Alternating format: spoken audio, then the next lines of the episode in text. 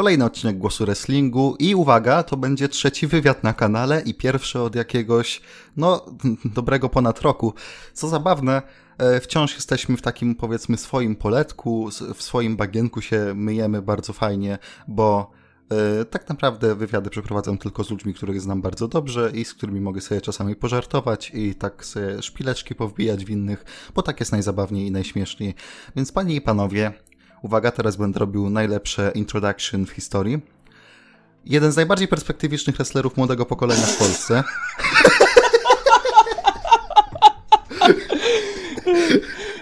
No i spaliłeś. Tego się nie spodziewałem. Gdzieś, to już słyszałem. O nie, może, może to było w, w dokumencie o Ruthless Aggression i tam John Cena prawie wyleciał. Zostawię, zostawię. Taki będzie wstęp, taki będzie taki wstęp będzie tego wstęp. podcastu. E, Jacob Crane, e, znany również jako Kuba Kran, znany również jako e, osoba, która ma dopiero co świeżutki merch, więc na pewno będzie linkat na dole, żebyście Oczywiście, sobie mogli kupić SL, za SL Wrestling, SL myślnik wrestling.de .de, zacząłem mówić po angielsku częściowo, bo ja wiecie, spędziłem kilka dni za granicą, zapomniałem troszkę polskiej, Uh, jeszcze, wszystko, jeszcze wszystko przez podcast to, że jestem... po angielsku. Oczywiście podcasty po angielsku. Wczoraj nagrywałem kolejny odcinek, no niestety, no ale troszkę zapomniałem nasz rodzimy e, language i dlatego teraz będę mówił w taki sposób. Nie no, oczywiście slwrestling.de e, ukośnik Jacob, myślnik Crane. E, super fajne rzeczy, bardzo fajne rzeczy.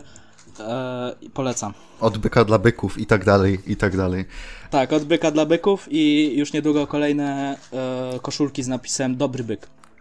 Tak jest. E, też może być to zapowiedź taktimu z jakimś, nie wiem, bólem Dempseyem, który przecież już jest w jakichś tam lokalnych fetkach, więc idealnie by się składało.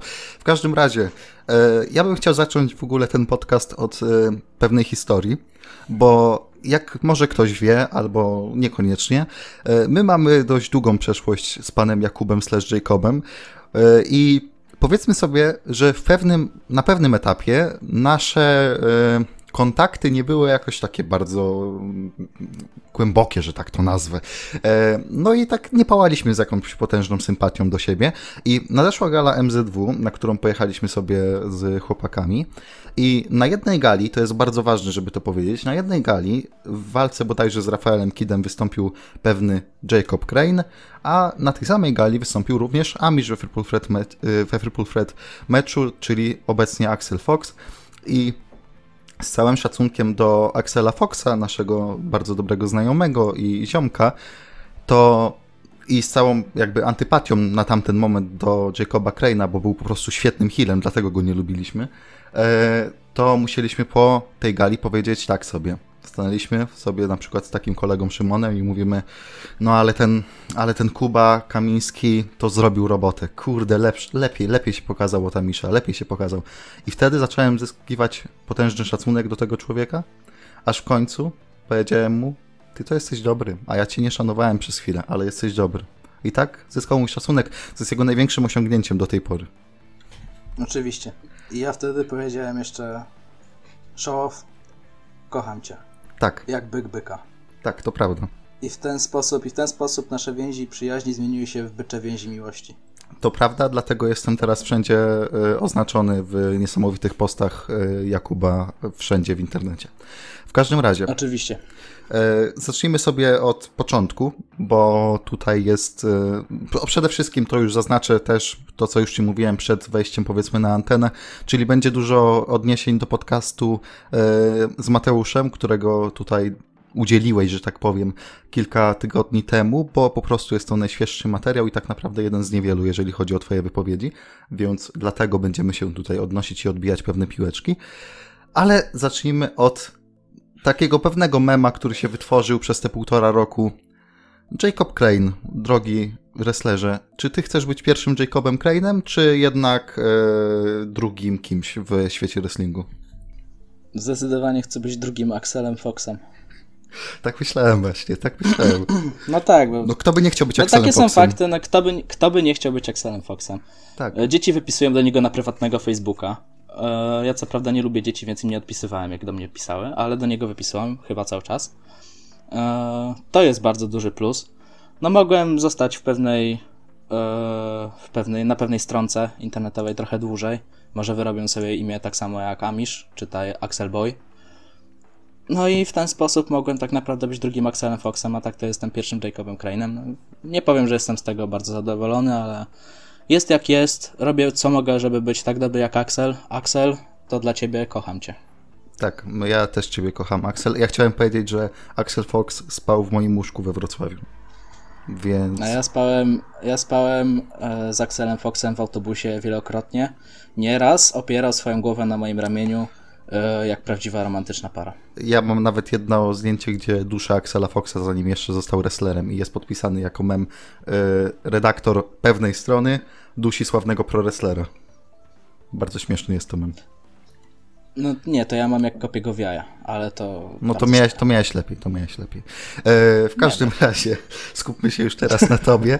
E, przede wszystkim, na co zwróciłem uwagę, kiedy sobie pogadaliśmy przez jakiś tam czas na którejś z gal, e, ty na tamten moment w miarę śledziłeś produkt. I to jest dla mnie o tyle zaskakujące, że ja nie znam przynajmniej tak z opowieści, że tak to nazwę, wielu wrestlerów, którzy autentycznie śledzili produkt. Nie wiem, czy w obawie o to, żeby nie kopiować od pewnych osób niechcący, no bo jeżeli oglądasz, to jakby jesteś podatny na to, czy może też z powodu braku czasu. Jak to jest w tym momencie u Ciebie? Czy Ty faktycznie jeszcze śledzisz ogólnie scenę jakąkolwiek i, i poświęcasz na to jakiś większy czas, czy jednak właśnie próbujesz się odcinać, żeby tą swoją postać e, kreować na własnych zasadach i żeby się nie inspirować Mm, regularnie oglądam WXW, bo po prostu mi się podoba, co serwują, że tak powiem.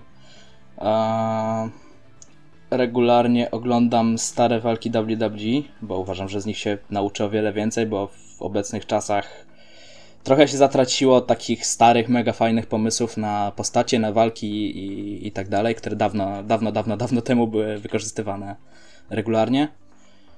Zresztą to samo robię na treningach WXW, na treningu teoretycznym z Julianem Pace'em siedzieliśmy i oglądaliśmy stare mecze wrestlingowe, więc po prostu robię...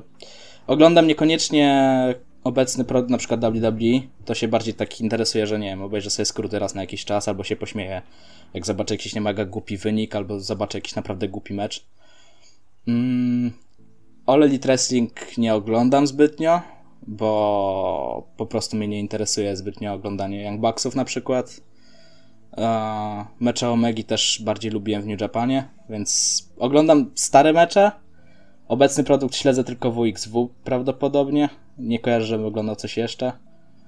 A tak to, to oglądam jakieś pojedyncze walki, jakieś starsze, że tak powiem, a to z brytyjskiej sceny, a to właśnie z WWE i w ten sposób, że tak powiem, kontroluję produkt.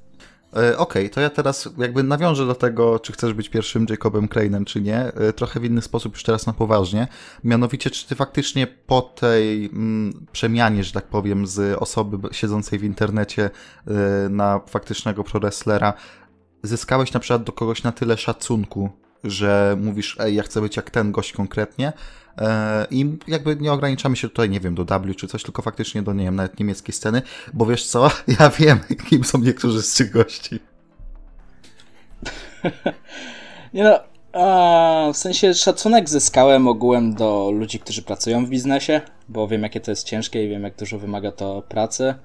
A, straciłem szacunek do ludzi, którym się nie chce rozwijać. Kto ma wiedzieć, ten wie. A, ale nigdy nie było czegoś takiego, że spojrzałem sobie na jakiegoś wrestlera i powiedziałem, o, chcę być, chcę być drugim nim. Oczywiście tam mam jakieś tam swoje obiekty adoracji, nie wiem, Marius Alani, e, Cara Noir, Ilya Dragunov, e, nie wiem, Axel Tischer, e, tfu, jak on był? Aleksander e, Wolf, o. T-shirt to chyba mało osób skojarzy. E, tak, tak, tak. To, no, no, bo mi się już ten z Dieterem Juniorem, w sensie z Bartelem, już mi się pomieszało. Tak, tak, tak, tak, właśnie tak, no. Marcel Bartel tam, w sensie niekoniecznie on, ale tak, właśnie oni mają te swoje ringname'y różne. W no, no, no, ale wi wiadomo, wiadomo, Wolf, no. W WXW. No więc Aleksander Wolf, e, sporo takich, że tak powiem, mniejszych zawodników niemieckich. E, nie wiem, Fast Time Moodu jest naprawdę mega spoko ziomkiem i mega dużo się od niego nauczyłem od Justina się naprawdę dużo nauczyłem, więc niekoniecznie patrzę na zawodników, że w taki sposób, że no, chciałbym być jak on, ale patrzę na nich i myślę sobie, mają sporo wiedzy, mają sporo ciekawych pomysłów, posłucham ich, pogadam z nimi, coś tam wezmę od nich, że tak powiem, teoretycznej wiedzy i po prostu zmienię ją na swój sposób pod siebie. Mhm. A czy to jest tak, bo obserwując tę polską scenę, czy to jest tak, że jeżeli ty jesteś w tym miejscu, w którym jesteś teraz, czyli masz bookingi w Niemczech, faktycznie byłeś e, przez jakiś czas w WXW, występujesz na show Akademii i tak dalej, to czy faktycznie już można powiedzieć, że jesteś trochę jednak półkę wyżej od kogokolwiek w Polsce, czy jeszcze są ludzie, nie mówię tutaj o konkretnie Shadole czy e, Justinie, którzy jakby pełnią funkcje trenerskie, czy pełnili, ale czy są ludzie, z których na przykład mówisz, ej, jeszcze bym zobaczył tak sobie na tego kolesia i jeszcze bym coś podebrał od niego, bo to fajnie robi, załóżmy, i, i robi to lepiej ode mnie. Myślę, że wiem, że to zabrzmi turbo arogancko, ale czuję, że jedyną osobą, która jest lepsza ode mnie w Polsce jest Justin. I między mną i Justinem jest przepaść, ale pomiędzy mną i tak jakby resztą chłopaków, czy to z KPW, czy z MZW jest jeszcze większa przepaść. W sensie widzę, że nie chcę właśnie tak zabrzmieć, że o, oni w ogóle nie pracują, bo na przykład Axel jest mega dobrym wrestlerem i potrafię to zobaczyć i tak dalej. Ale uważam, że jestem w stanie powiedzieć Axelowi e, rzeczy, które sprawią, że zmieni się na trochę lepsze, a nie do końca Axel byłby w stanie mi na przykład podpowiedzieć czysto wrestlingowo, czysto teoretycznie, co mógłbym zrobić, żeby poprawić swoje błędy. W taki sposób na to patrzę, że osoby, które mają większą wiedzę ode mnie i które mają więcej doświadczenia ode mnie i które występują bardziej regularnie ode mnie i bardziej rozumieją, co mają robić w ringu, to są właśnie te osoby lepsze ode mnie. Jedyną taką osobą dla mnie jest Justin. No w taki sposób do tego podszedł. Shadow, to z całym szacunkiem do Shadowa, to nie uważam, że jest w ogóle porównywalny ze mną. Nie w tym sensie, że jestem jakiś wyjebany w kosmos względem niego, na przykład w ringu atlet atletycznie i tak dalej. Ale jestem kompletnie innym typem zawodnika i w ten sam sposób uważam, że nie do końca jest to skalowalne z innymi, na przykład właśnie z Axelem, bo Axel też jest innym rodzajem wrestlera. Ale jeśli tak podsumować overall to, co ja robię, to, co robi Shadow, to, co robi Axel, to, co robi, nie wiem, Rafael Kit, czy tam parę innych osób, to overall ja najbardziej rozumiem, co robię i dlaczego to robię i przez to właśnie na przykład w WXW się mną zainteresowali i w WXW chcą mnie promować, co nie? Nie uważam, że nie uważam, że jakby Shadow pojechał do WXW, to stwierdziliby, no on ma coś sobie specjalnego i innego, co sprawiłoby, że chcielibyśmy go bukować. Bo przykładem jest nawet Pro Wrestling Deutschland, gdzie że tak powiem, Shadowa wygryzł Crowchester. Crowchester ma do Drezna jakieś 7 godzin drogi samochodem, muszą za niego płacić oddzielnie i zamiast rzucić Shadowa do auta z Justinem, czy tam ze mną, czy, czy tam ze mną i z Justinem, że tak powiem, to nie chcą go w ten sposób. Więc uważam, że uh, overall Shadow nie wykorzystuje w 100% tego, co powinien robić, żeby osiągnąć sukces w biznesie, a ja potrafię to wy wykorzystać to, co ja mam, na swój sposób o wiele lepiej niż Shadow to, co on ma. O, tak to powiem. Tak to Rozumiem przekaz. E, to skoro już poruszyłeś temat Justina, powiem Ci tak, to jest dla mnie niesamowita historia, bo absolutnie od każdej osoby, która miała możliwość treningu z Justinem, a kilka osób gdzieś tam przepytałem, to ja słyszę same superlatywy. I czy to jest tak, że to jest faktycznie obecnie w Polsce osoba, która jest tym takim, wiesz, top levelem, że do tego dążysz konkretnie. I czy ty na przykład, e, bo, bo jakby odnoszę się teraz do podcastu e, Justina i Mateusza, uważasz, że gdyby Justin faktycznie chciał iść full time, to byłby pierwszym polskim wrestlerem takim, który zaczynał w Polskiej Federacji, e, pomijając gdzieś tam Mikę, bo nie pamiętam szczerze mówiąc, gdzie on zaczynał, chyba w DDW. To, to on mógłby faktycznie osiągnąć sukces taki konkretny na skalę europejską? Znaczy, ciężko mi gdywać, bo Justin chyba nigdy nie miał właśnie w zamiarze w ogóle iść, że tak powiem, w wrestling na skalę europejską. Prawda jest taka, że gdyby po prostu, że nawet ktoś, kto nie jest jakiś na poziomie Justina, e, że tak powiem, brzydko zapierdalałby od organizacji do organizacji po całej Anglii, po całych Niemczech i tak dalej, pokazując się tam, łapiąc kontakty, to byłby w stanie osiągnąć ten sukces. E, bo same kontakty robią robotę. E, więc ciężko mi powiedzieć, czy Justin mógłby to zrobić, bo u Justina właśnie zabrakło tych chęci, żeby to robić. jak sam zresztą powiedział, że no nie, nie było jego celem zdobycie, że tak powiem, poziomu europejskiego, e, na którym mógł po prostu zarabiać na wrestlingu i żyć z wrestlingu. Mm.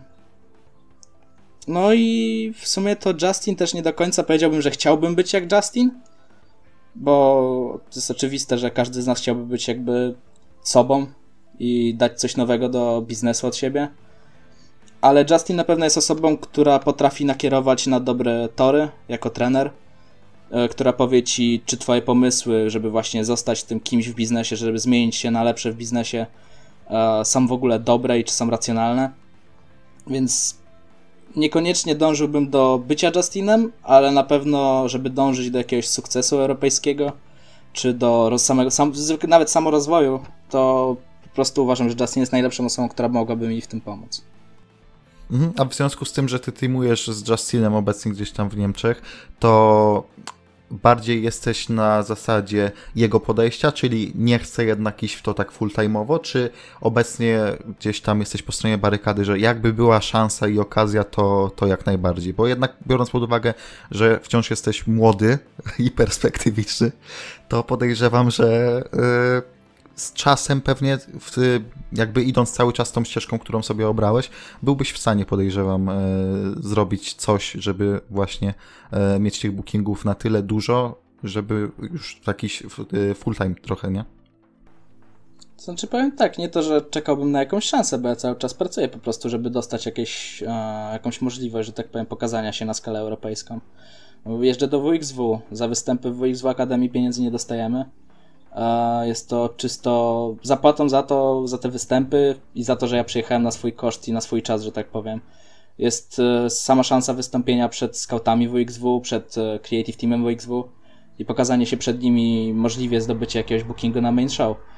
Więc ja pracuję cały czas, żeby dostać się gdzieś tam wyżej dalej, żeby, żeby dostać się do main rosteru WXW, żeby może pokazać się gdzieś w Anglii, żeby gdzieś pojechać nawet, nie wiem, do Azji więc nie tyle czekam na szansę, co uważam, że pracuję całkiem mocno, żeby taką szansę otrzymać. Więc odpowiadając na pytanie, tak w skrócie, to tak, staram się, żeby dostać się do europejskiego, że tak powiem, mainstreamu wrestlingowego.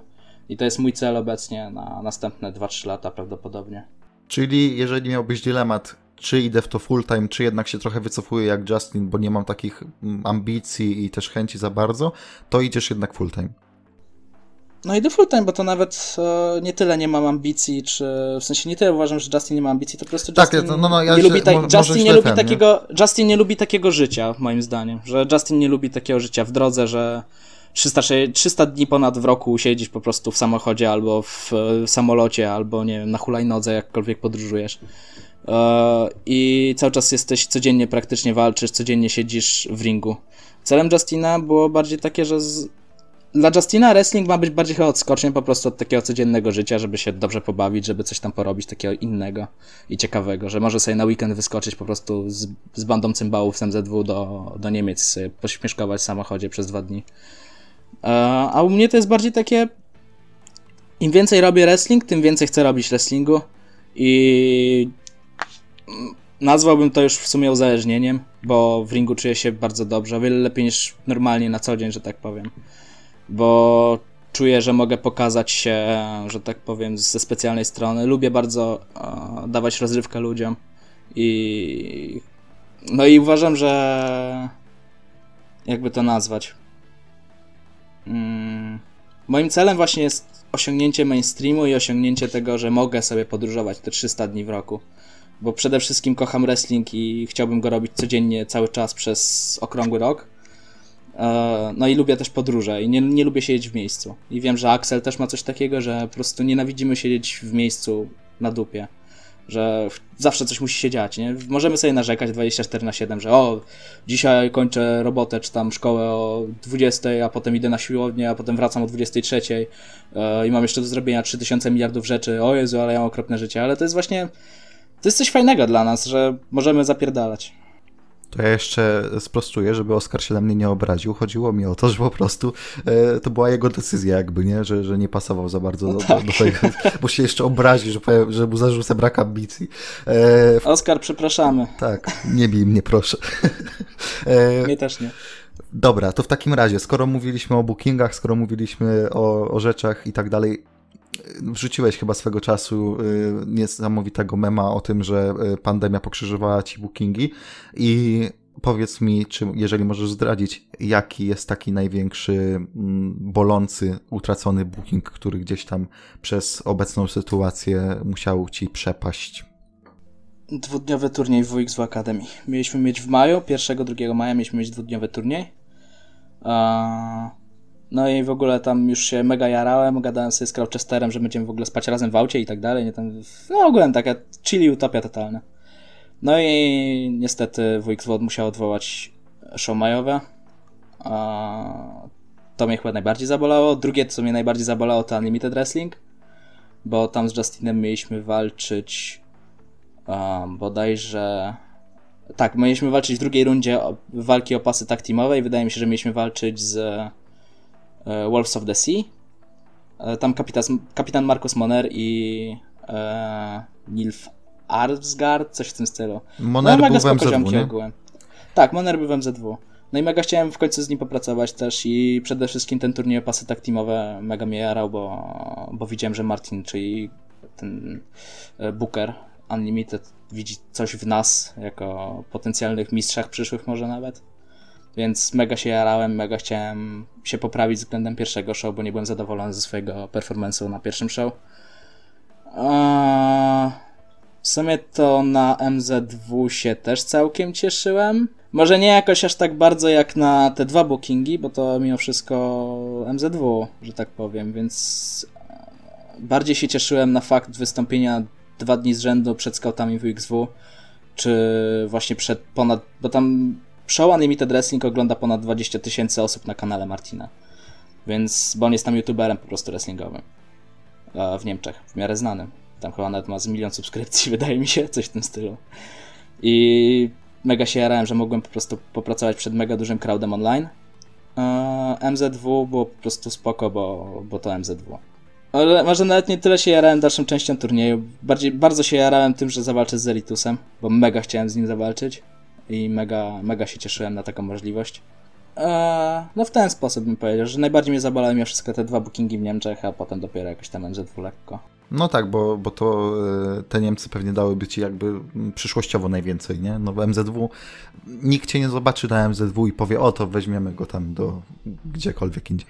E, ale... No, kto, mia kto miałby, że tak powiem, kto miałby mnie zobaczyć na MZW, to już, już mnie zobaczył, bo no. tam jedyna osoba, która mogła mnie tam zobaczyć z Niemiec, która mogłaby mi coś dać, to Rick Baxter i Rick i tak mega mnie lubi i Rick mi mega pomaga w bookingach w Niemczech i tak dalej, no. Więc... E więc kto miał mnie zobaczyć w MZW, ten mnie zobaczył, a kto miał zobaczyć w WXW, niekoniecznie mnie zobaczył. Zobaczył mnie Tassilo Young, który jest tam e, w Creative Teamie po prostu bookerem.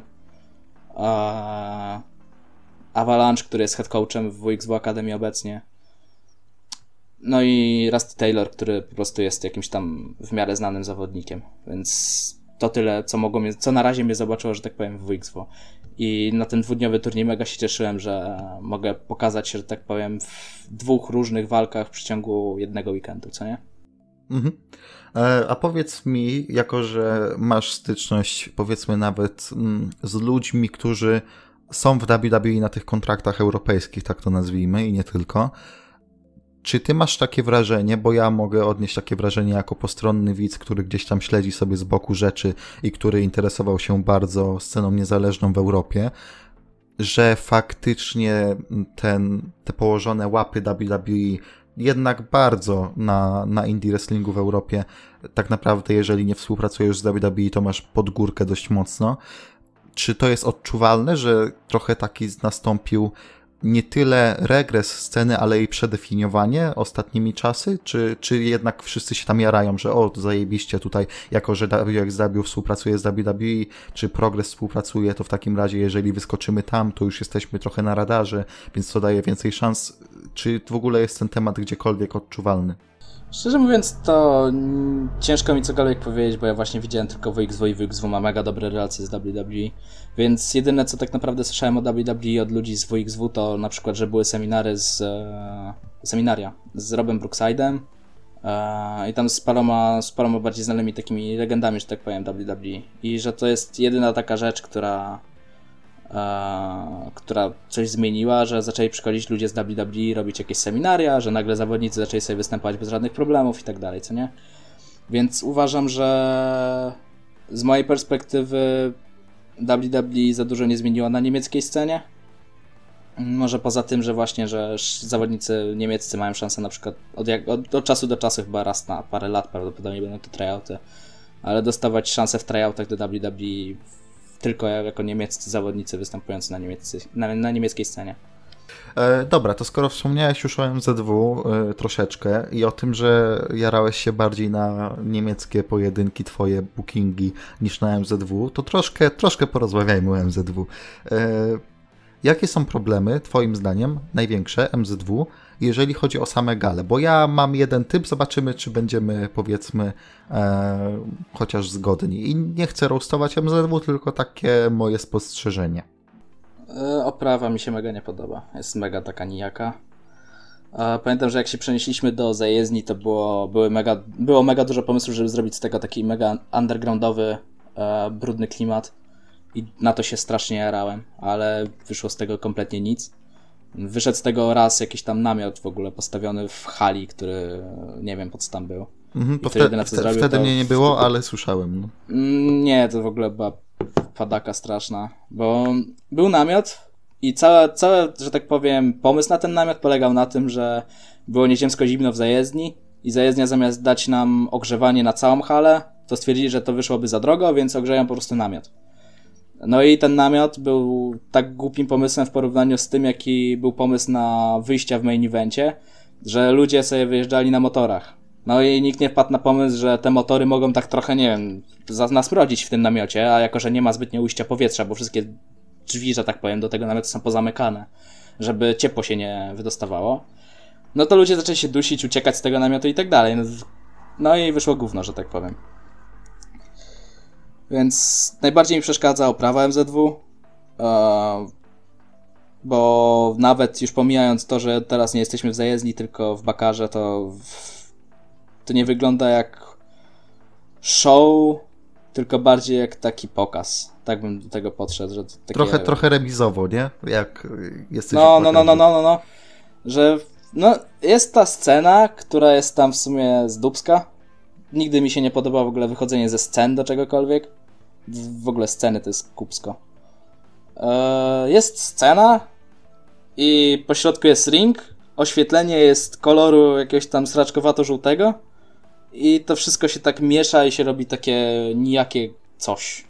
Tam jest, w Bakarze teraz mówię, ale tam jest przede wszystkim na tyle wąsko, że to podejrzewam też trochę was ogranicza na wielu yy, płaszczyznach. Nie wiem, ja jakoś tam nie zwracam uwagi, bo ja to mam... Jak chcę coś zrobić, to coś zrobię. I to bez różnicy, czy jest wąsko, czy szeroko, czy nie. No, ale nie, mówię, mówię w kontekście, nie wiem, no akcji pozaringowych załóżmy, nie? No za daleko nie pójdziecie. No, to mi nie? chodzi, że jest jedna strona, ale to w wielu miejscach jest na przykład, że na jedną stronę ringu tylko da się workować tak naprawdę, co nie? I w wielu miejscach po prostu mówią, na którą stronę trzeba to robić i tyle. No i więc to nie jest jakieś duże ograniczenie czysto wrestlingowe, tylko na przykład bardzo mało osób się tam zmieści, bo to jest ile? 150 max i to przy dużym ścisku. E, co jest już dużym ograniczeniem, bo pamiętam, że na show na tramwajowej właśnie w, tym, w tej zajezdni, kiedy Asmut odchodził, zebraliśmy tam chyba ponad 200 30 osób, coś w tym stylu. I już czy tam nawet więcej, to było, już nie pamiętam, bo się tam wszystko myli, ale tam był po prostu jakiś rekord takiej biletowanej gali MZ2 chyba. Mhm, e, to pamiętam, e, z Krzyśkiem rozmawiałem o tym, że ponoć bardzo dużo osób było tam wtedy. No, było mega turbo dużo osób i właśnie Bakara mega to ogranicza, bo prawdopodobnie niektóre z tych osób chciałyby wrócić obecnie, ale ciężko, żeby wróciły, skoro e, show odbywa się w tak małym miejscu. Ja pamiętam, był taki moment, że Bakary chyba się nawet nie udało raz zapełnić, a ostatnio jak była gala, to chyba była jednak pełna, więc wydaje mi się, że tam jakiś taki popyt był na to, nie? No tak, no Bakara to była zapełniona, mi się wydaje, że zabrakło miejsca, musieliśmy nawet dostawiać, bo tam niektóre bilety schodzą online, a większość schodzi na miejscu mimo wszystko. Więc trzeba było dostawiać krzesła, trzeba było wszystko tam robić i po prostu niektóre osoby by się nie zmieściły, jakby chciały, że tak powiem, z zapowiedzią przyjść. I to mega, mega mnie boli właśnie takie ograniczanie miejsc.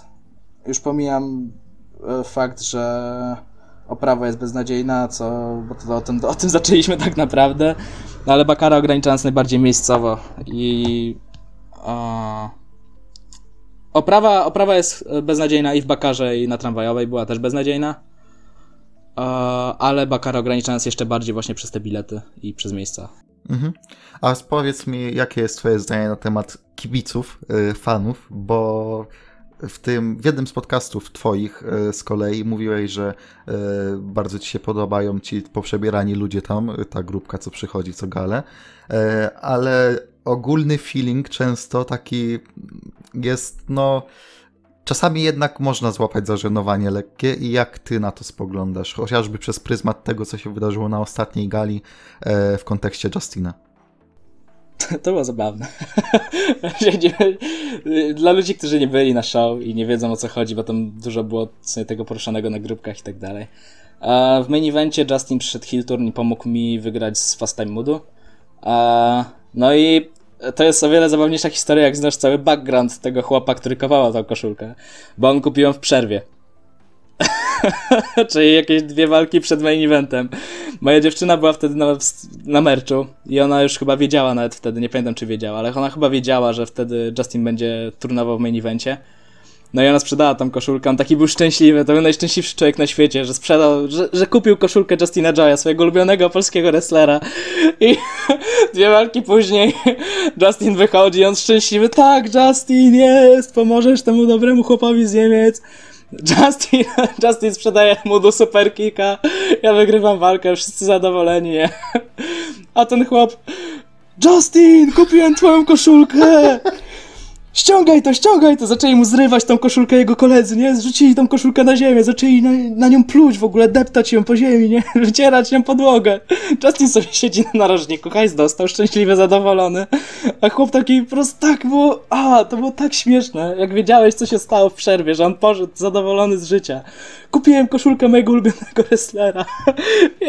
po czym ulubiony wrestler staje się znienawidzonym wrestlerem.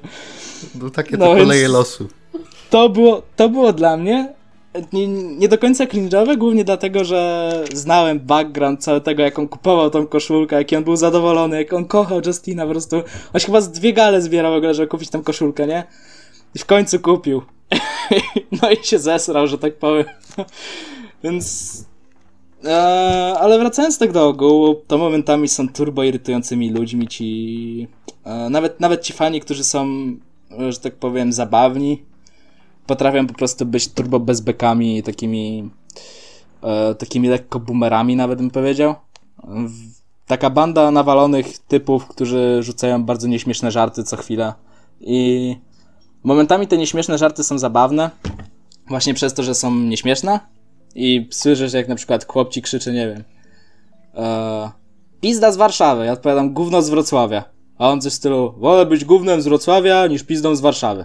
I taka próba w ogóle dialogu ze mną na przykład jest dla mnie zabawna po prostu. tak sobie siedzę i jest śmieszne. Ale w pewnym momencie na przykład po jakichś półtorej godziny show ludziom się przestają, yy, że tak powiem, kończą się zabawne teksty i zaczynają się powtarzać i w tym momencie to się robi takie trochę eh, eh, nieśmieszne. Po co? I w ten sposób bym powiedział, że nie tyle mnie to irytuje, co czasami czuję taki lekki cringe, jak słucham bardzo nieśmiesznych żartów z ich strony. Ale z drugiej strony wiek przez większość czasu są turbo zabawni w tym, jak bardzo próbują być zabawni. No, czasami, ale ogólnie czasami timing jest dobry, nawet do tych nieśmiesznych żartów. Czasami coś wejdzie i mówię, ej, no, zabawny, no, no, no. śmieszny, nie? E, ale... ale... ja na zawsze zapamiętam jeden chant, nie wiem czy go pamiętasz, jak e, Justin walczył z Apollo Andersonem. Tak, e, czekaj, I jak ktoś to było? wymyślił chant Apollo Anderson to zdrajca, o Justin Joy urwie jego jajca. tak, tak, tak. I ja, tak, widziałem, tak. ja widziałem jak Apollo się powstrzymywał, żeby nie wybuchnąć śmiechem. widziałem jak Justin ryje bekę w tym ringu. My tam na zapleczu po prostu mało co się nie zesraliśmy przy tej kurtynie. I po prostu to było takie złoto. To było, tak, to było bardzo, bardzo dobre. Mi się bardzo to podobało, a jednocześnie trzeba pochwalić, bo to była też bardzo dobra walka. Tam nawet jakieś Canadian Destroyery poleciały i tak, no. Nie, nie w tym, to była w Nie w walce z Madmanem. Ale nie, wyda, wydaje mi się, że w tamtej też poszedł. Nie, nie, czy- tam był jedyny taki duży ruch, to był Superplex. Ale no dobra, w każdym razie pamiętam, że ta walka mi się podobała. Nieistotne, już mi się mieszają rzeczy, faktycznie, możliwe. E, w każdym razie, e, jeszcze zostając przy fanach i czantach, które były zabawne, to z kolei e, nasz moment, że tak to nazwę, i twoje top 50, które Top 50. Przyjęło, przyjęło się bardzo dobrze, bo ja to tak rzuciłem na, na początku walki, e, myśląc, ej, może ktoś podłapie i faktycznie potem przez całą galę to szło. Tak, a tak, nawet, tak, tak, a tak. nawet później chyba na następnej gali ktoś się do tego Tak, odniósł. na następnej gali, na następnej gali cały czas się zapowiadałem sam jako ten top 50. Eee, no to był inside joke totalny, po prostu wymyśliłem to na poczekaniu, wszedłem do ringu i stwierdziłem, no zapowiem sam siebie. I, i tak wychodzę, patrzę, ty jesteś, to coś do mnie powiedziałeś, coś tam mega głupiego, że Tak, e, ja bo powiedziałem, że jestem, że jestem najlepszy w Europie, a ty coś tam mi, do, mi odpowiedziałeś i powiedziałem, e, ta, top 50 na świecie. I to było odniesienie, jakby ktoś nie wiedział, do mnie mówiącego w czasach, jak jeszcze chodziłem, jak jeszcze pisaliśmy razem w WIV, e, to ja powiedziałem w pewnym momencie na jakiejś grupce wrestlingowej, że Mike Kennelis to jest top 50 workerów na świecie. I ta, ta liczba po prostu mnie prześladowała u Showofa przez następne chyba dwa lata. I, no i stwierdziłem w pewnym momencie, że to jest całkiem zabawne. I z tego momentu zaczął się inside joke, który prze, przemienił się w duży chant w ogóle na całą, na całą arenę nieraz. Tak, Jestem i- top 50. byłem bardzo z tego dumny, bardzo mnie to bawiło. I no, na wielu poziomach więcej niż pewnie ludzi, którzy to żartowali. I, to było bardzo fajne. E, Tak. Jeszcze z innych mm, takich rzeczy, no to z kolei e, są te momenty takie nie tyle cringe'owe, co już naprawdę dziwne. W sensie pamiętam tą jedną walkę, gdzie chyba Shadow, Shadow na pewno z kimś walczył i w pewnym momencie jeden, jedna z osób wrzuciła krzesło do ringu to, na którym siedziała, jakby w ramach tego, żeby Shadow tam kogoś tam uderzył. Nie pamiętam już nawet z kim. Chyba z Baxterem walczył, czy mi się wydaje, nie pamiętam już teraz. E, w każdym razie to. kojarzę. Raz było wyrwanie baknie, bak, matowi baknie flagi. Boże, nie umiem odmieniać Tak, rzeczy. tak było. E, I to są takie, jasne, oni są zabawni, mnie to często bawi, ale jest granica. Raz chyba Baxter e, oblał jednego, chciał oblać jednego z fanów z wodą i ten tak wstał, z dzieckiem był taki koleś, no już po 30 sporo, nie? I wstał i jakby ruszył z niego, do niego z kolą z w butelce, nie? Tak, tak, tak, tak, tak, pamiętam to też. I ja tak patrzę, co tu się odwala w ogóle, nie? To nie jest fajne, że o, ale, ale ciekawy produkt mamy, tylko no ej, to nie tak chyba powinniśmy reagować na wrestling. Trochę chyba przesadzacie, nie? No tak, dlatego mega, mega mi się podobało w Next Step Wrestling przed y, rozpoczęciem w ogóle całego show. Ring announcer po prostu mówił, jakie są zasady, że tak powiem, całego wrestlingowego show. A... I później to też prowadziliśmy w MZW. Pamiętam, że ostatnio było właśnie mówione, że nie dotykamy wrestlerów, nie dotykamy ringu i tak dalej. No ale to dziwne, że dopiero teraz to wprowadziliśmy tak naprawdę po tej akcji z e, Matem, bo w ogóle ja się zastanawiałem, dlaczego na przykład, bo wtedy Krzysiek był na, na ochronie i e, nikt nie kazał Krzyśkowi tego chłopa wyprowadzić. Dopóki, dopiero w momencie, w którym e, bodajże Justin się jakoś ogarnął, co się tam dzieje, to dopiero, do, dopiero wtedy ten chłop został wyproszony w ogóle z, sali. No. Tak, Są ja pewne potem granice Gadałem i... o tym potem z Krzyśkiem i y, mówił, że no jakby mógł, to by jeszcze z chęcią mu tam nakopał na wejściu, nie? Ale ten... No tak, no bo to są pewne granice, nie można robić takich rzeczy. No. Rozumiem, że chłop jest jakimś narodowcem, turbokozakiem i tak dalej, urażony wielce dumą, dlatego że Matt wyszedł i macha flagą. No ale to mimo wszystko jest show, a nie prawdziwe życie. Jeśli ktoś się czuje obrażony dlatego, że ktoś w show wrestlingowym powie jesteś głupi, to nie wiem, może powinien siedzieć w domu, w piwnicy. Dobra, to na tym zamknijmy sobie temat fanów, bo trochę ich zroast- zroastowaliśmy, ale ogólnie to jednak y, często są miłe bardzo akcenty i, i zabawne, więc, więc No ale, ale szczerze to nieważne jak bardzo cringe'owy by nie był fan, że tak powiem, na show, czy, naj, czy turbo upierdliwy, i tak wolę fanów na show, którzy są nawaleni i rzucają nieśmieszne żarty niż kurwa smarków w internecie i to mówię autentycznie poważnie. Nic mnie tak nie irytuje i nic mnie, nic nie wywołuje we mnie takiego, e, ja mam coś takiego w głowie, to się nazywa bullshit detector. I jak czytam jakieś rzeczy, które właśnie ludzie, którzy tam siedzą na tych forach 24 na 7 czy tam na grupkach wrestlingowych i swoją wiedzę czerpią, nie wiem, z jakichś wywiadów z, nie wiem, z Polem Heymanem albo coś w tym stylu, tak mnie irytują ci ludzie. Tak bym po prostu, a, usunąłbym cały wszechświat, jakby się dało. to skoro tak ładnie zacząłeś ten temat, to przejdźmy do tego, bo sobie wypisałem pewne rzeczy. E, mianowicie, w podcaście z Mateuszem powiedziałeś mniej więcej coś takiego, że e, no historia w ringu jest prosta, bo Face po prostu chce wygrać, bo jest Face'em, a Hill chce jakoś nieczysto to zrobić. I e, oddzieliłeś, wiadomo, bo to jest jasne, że storyline nie równa się historii opowiedzianej w ringu i tak dalej, że psychologia ringowa to też bardzo taki prosty term używany jako coś wielkiego. W takim razie, co, uwaga, to jest bardzo ważne pytanie, co powinno faktycznie podlegać ocenie, jeżeli chodzi o walkę i łączące się to z tym, czy wrestling jest na tyle w 100% subiektywny, że nawet gówniana walka, która teoretycznie obiektywnie jest gówniana, ale komuś się podoba, to wciąż jest może być zakla- zaklasyfikowana jako nie no spoko, no bo wrestling sztuka i tak dalej. Wrestling jest turbo subiektywny. Nie ma obiektywnej oceny wrestlingu. No bo co, masz liczyć, nie wiem, liczyć movesy? Movesy nic nie znaczą. Masz liczyć jakieś odniesienia się do publiki, czy jakieś prace gimmickiem, czy coś w tym stylu? No nie da się. Więc wrestling jest turbo subiektywny. Po prostu jeśli większość ludzi na przykład odbierze sobie, że o, ta walka jest e, fajna, bo miała dobre tempo, bo coś tam, coś tam. To można w ten sposób to powiedzieć, po prostu, że była szybka, była dynamiczna, dużo akcji, podobało mi się to, nie?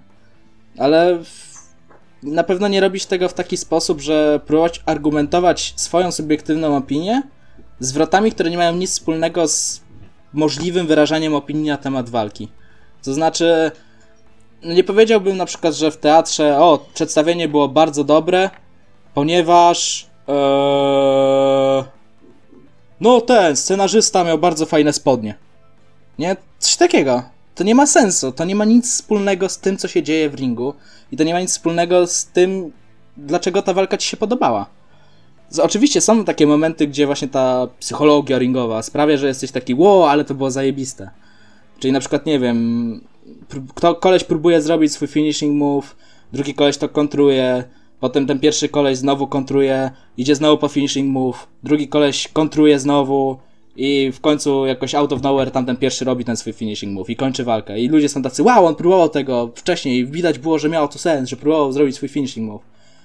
Ale nie robisz tego w taki sposób, że losowo rzucasz jakieś termy w stylu właśnie psychologia ringowa, starając się po prostu sprawić, że ludzie zrozumieją, dlaczego twoja opinia jest tą właściwą, a ich nie.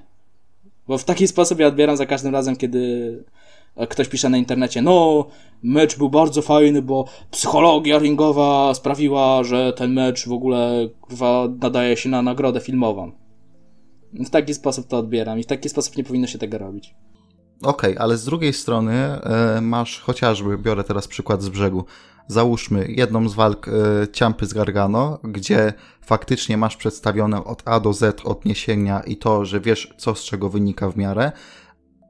I, uwaga, bo to jest akurat autentyk, jest e, na IndieWire bodajże co roku takie mm, zestawienie e, kilkudziesięciu reżyserów, którzy wypowiadają się na temat tego, jakie są ich ulubione filmy danego roku i tak dalej. I często ci reżyserzy również e, wybierają historie, konkretne storyliny jako przykłady tego, że ej, to mi się bardzo podobało. I tam właśnie często pojawiało się Gargano Ciampa chyba rok temu czy dwa lata temu, pojawiało się Omega Okada swego czasu i tak dalej w takim razie ta prosta sztuka wciąż może być na takim wysokim poziomie, że faktycznie ma poklask i uznanie tak naprawdę ludzi, którzy opowiadają zawodowo historię, czyli jednocześnie wydaje mi się, że nie możemy tego sprowadzać do takich prostych rzeczy, no to tylko od tego zależy, bo gdyby to było takie proste, to chyba więcej osób wspinałoby się na tak wysoki poziom.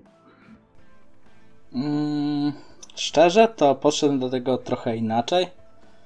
A to, że reżyser powie, że historia, która była ca całą taką jakby podbudową do, tego, do tej walki, była naprawdę dobra i bardzo mi się podobała i miała sens, a walka była dobrym zwieńczeniem tej historii, nie do końca znaczy, że sama walka miała dobrą historię. Znaczy, szkodowo totalnie mi się nie podoba żadna walka Gargano z Kolem, tak lekko wtopowo, ale mimo wszystko. Nie podoba mi się żadna walka Gargano z Kolem, bo ich walki nie mają żadnego sensu, jeśli chodzi o realizm w starcie. I mi się to nie podoba subiektywnie. I potrafię to argumentować, w sensie nie, nie podoba mi się subiektywnie jako, że tak powiem, zawodnikowi, dlatego że nic się z tego nie nauczę i nic, co oni tam zrobili, nie zrobiłbym tego w żadnym starciu gdziekolwiek, dlatego że to nie ma sensu. Um, I to, że reżyser powie na przykład, że o, podbudowa do starcia Cola z Gargano była mega fajna i miała sens i wszystko się łączyło, jakieś tam kropki i tak dalej. Nie, nie, nie równoważyłbym to, tego z tym, że ktoś powie sobie, no, a ten mecz mi się podobał, dlatego że historia była zajebista. Bo historia w meczu Gargano z Kolem nie istniała. W taki sposób do tego podchodził. Że nie możemy też wrzucać tego wszystkiego do jednego wora, że e, każdy, każda dobrze podbudowana walka kończy się mądrą, dobrze napisaną historią w ringu, bo nie zawsze tak jest. I po prostu ludzie nie do końca też rozumieją znaczenie tych słów, których używają i dlatego to mnie tak irytuje, że ktoś powie sobie, że o, historia w ringu sprawiła, że ten mecz był dobry. Bo zazwyczaj historia w ringu nie ma nic wspólnego z tym, czy mecz się nam podoba, czy nie. Mhm, e, to znaczy, tak jak teraz o tym mówisz, to mi przychodzi od razu na myśl zwieńczenie rywalizacji Triple H'a. No nie zwieńczenie, bo tam później trochę rywalizowali jeszcze z Ortonem na WrestleMania 25, gdzie rywalizacja była taka bardzo personalna, bardzo powiedzmy e, konkretna, a nałożyli na nich stypulację, że jak Triple H zostanie zdyskwalifikowany, to traci tytuł, co jakby wiąże ręce już na pewnym... E, poziomie, powiedzmy, tego, jak ta walka ma zostać przedstawiona, czyli nie możesz zrobić pewnych rzeczy, które mógłbyś sobie pozwolić, żeby to był, nie wiem, dajmy na to y, mecz bez dyskwalifikacji, który naturalnie by wynikał z tego, jak została opowiedziana ta historia do tego momentu, nie? No tak, ale to są oczywiście takie, że tak powiem, przykłady wybitne. Są pewne starcia, oczywiście to jest oczywiste, że są starcia, których historie i cała podbudowa są tak dobrze zrobione, w sensie, że storyliny i cała podbudowa do starć jest, są tak dobrze zrobione, że mogą być wplatane w starcie. I są takie, są takie historie. Eee, wydaje mi się, że właśnie Gargano z Ciampą mieli taką historię, którą można wykorzystać też w ringu. Ale bardzo duża ilość starć po prostu tego nie ma. W obecnych czasach nie ma w większości meczy, nawet WWE, czegoś takiego, że no, cała historia opiera się na tym, że w taki sposób jest prowadzona, że można wykorzystać coś z niej w ringu. Po prostu się nie da. No nie wiem, no historia Mandy, e, Mandy Otisa i Ziglera i tam tamte, jak ona była? Sony Devil, no, ale no, wiem, Sony o co chodzi, no. No, nie można byłoby tego przełożyć do ringu w żaden sposób. Można rzucić interwencję, ale co to ma wspólnego z całą podbudową? Jak możemy połączyć w kropki, że tak powiem, romantyczną kolację do starcia w ringu. No co, nie wiem, romantyczna kolacja mecz? No, no, no jakby nie pokażesz żadnym movesem, niczym, co, co zrobisz w ringu tego, że odnosisz się konkretnie do storyline'u, nie? Tak, tak. I właśnie o to mi chodzi. Są, są wybitne takie, że tak powiem, historie. No nie wiem, historia Takera i HBK'a jest cała zrobiona pod to, żeby była finalizacja w ringu i żeby to wszystko, że tak powiem, opierało się na tej jednej walce. E, nawet Cena i The Rock, to, takie rywalizacje są, czy tam Cena i Punk, takie rywalizacje są opierane tylko i wyłącznie na tym, żeby zakończyć to w ringu. A są też historie, które są dobre jako historie, ale nie można ich po prostu przenieść do ringu w żaden sposób. W taki sposób bym to podkreślił. Dobra, to już skończmy o rzeczach y, mało istotnych i idźmy teraz do rzeczy bardziej istotnych, czyli Załóżmy, pofantazjujmy sobie. Jacob Crane e, wraca tutaj po e, absencji spowodowanej właśnie obecną sytuacją na świecie. E, I biorąc pod uwagę to, w jakim momencie kariery jesteś i to, co realnie możesz mieć na teraz, to z kim ty byś się chciał na już, na teraz zmierzyć, już pomijając tego Zeritusa, o którym chociażby wspominałeś, już wcześniej i, i jakby gdzie jest ten twój dream match, który już wiesz, że może być za rogiem w zasadzie. Szczerze to chyba żadnego takiego dream matchu nie mam.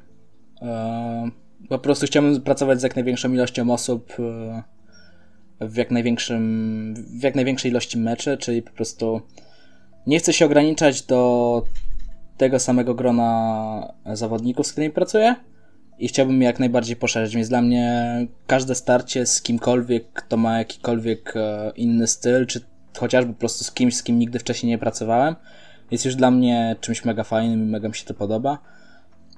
No, oczywiście chciałbym pracować z ludźmi z WXW, z tego main rosteru, no ale nawet z ludźmi z Akademii mega fajnie się pracuje i mega fajnie by, mega fajnie by było z nimi dalej pracować. Yy, I dalej, że tak powiem, poszerzać grono zawodników, z którymi udało mi się stoczyć walki. no nie wiem, Norman Harras, bardzo bym chciał z nim zawalczyć. Chciałbym zawalczyć z Jayem Skilletem. To jest taka osoba, która wydaje mi się, że ma całkiem podobny styl, jeśli chodzi o prowadzenie starć, czyli dużo gimmick worku,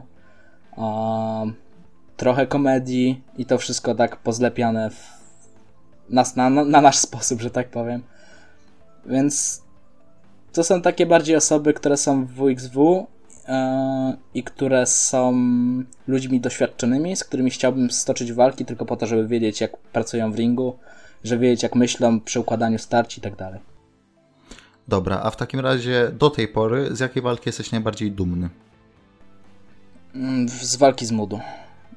Jestem z niej najbardziej zadowolony, głównie dlatego, że zrobiłem chyba to, co chciałem zrobić.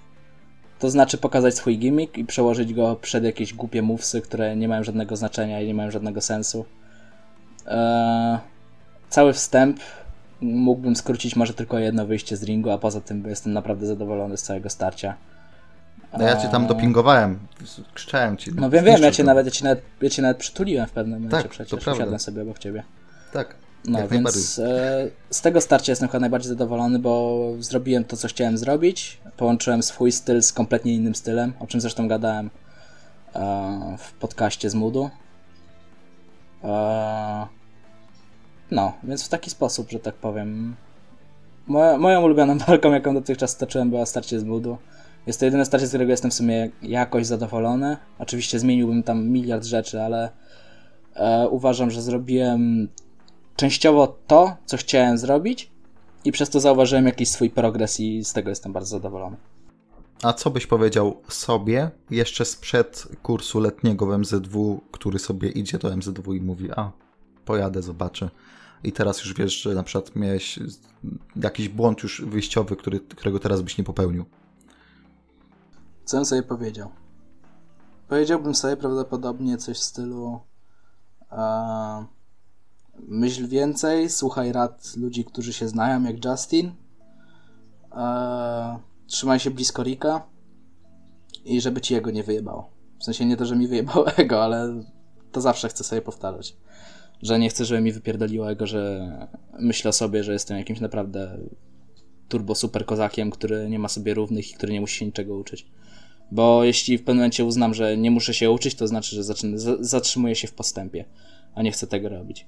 I chciałbym cały czas się codziennie czegoś uczyć i chciałbym co mecz tak naprawdę wynosić coś nowego z, z wrestlingu, że tak powiem.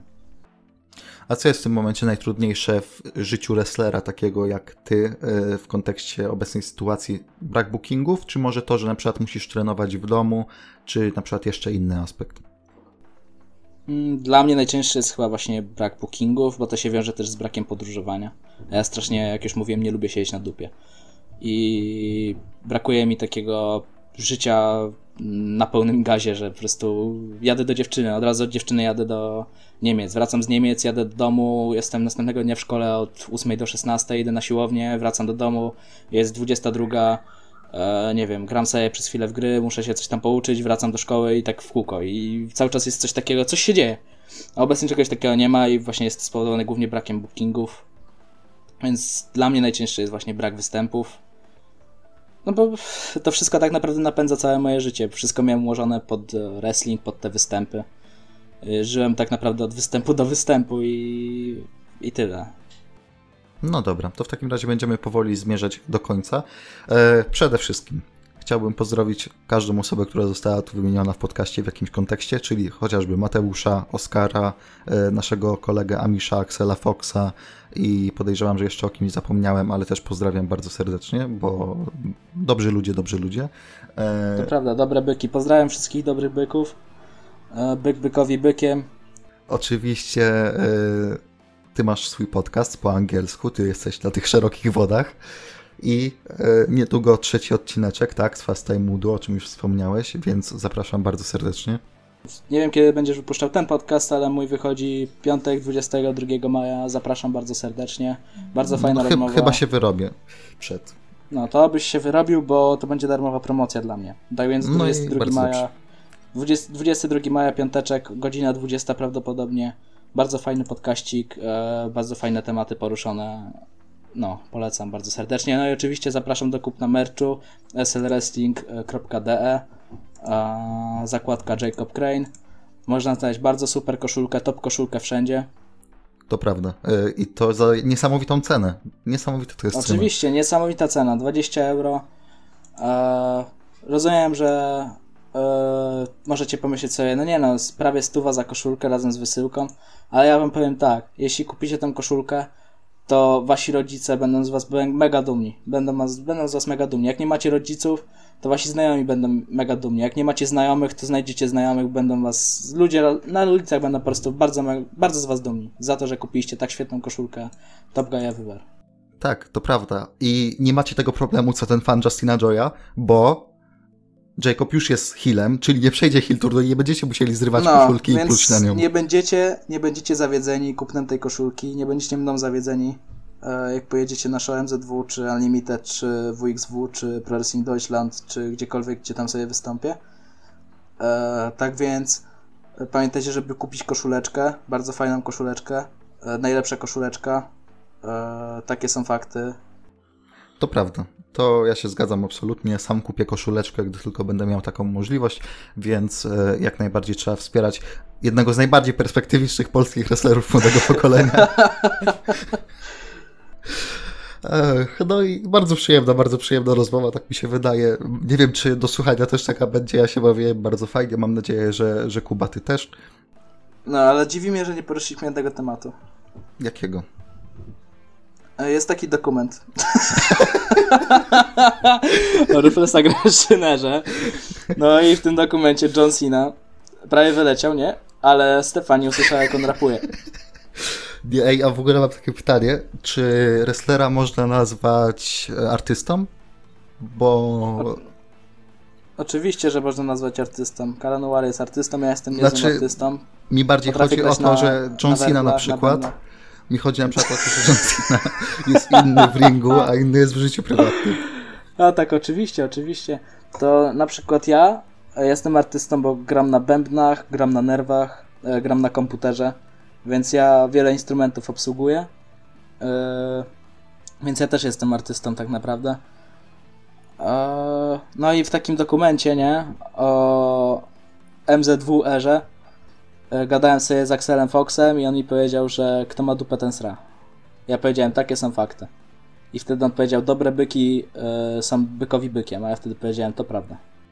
A ja też gram na bębnach, ale tylko na swoim bębnie, bo co prawda jestem w procesie chudnięcia, ale dopiero na jego początku, więc jeszcze mam bęben. Y, stąd też też jestem artystą albo autystą, też tak można powiedzieć.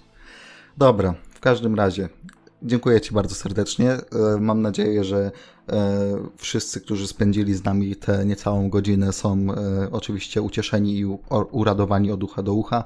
Mam nadzieję, że Oskar się na mnie nie obraził. Mam nadzieję, że Mateusz też się na nas nie obraził za wspominanie o tym dokumencie, co nie wiem, czy widziałeś, Ruflesa Greschtera. coś kojarzę, coś kojarzę. Już ktoś mi polecał. E, no i pozdrawiamy wszystkich bardzo serdecznie.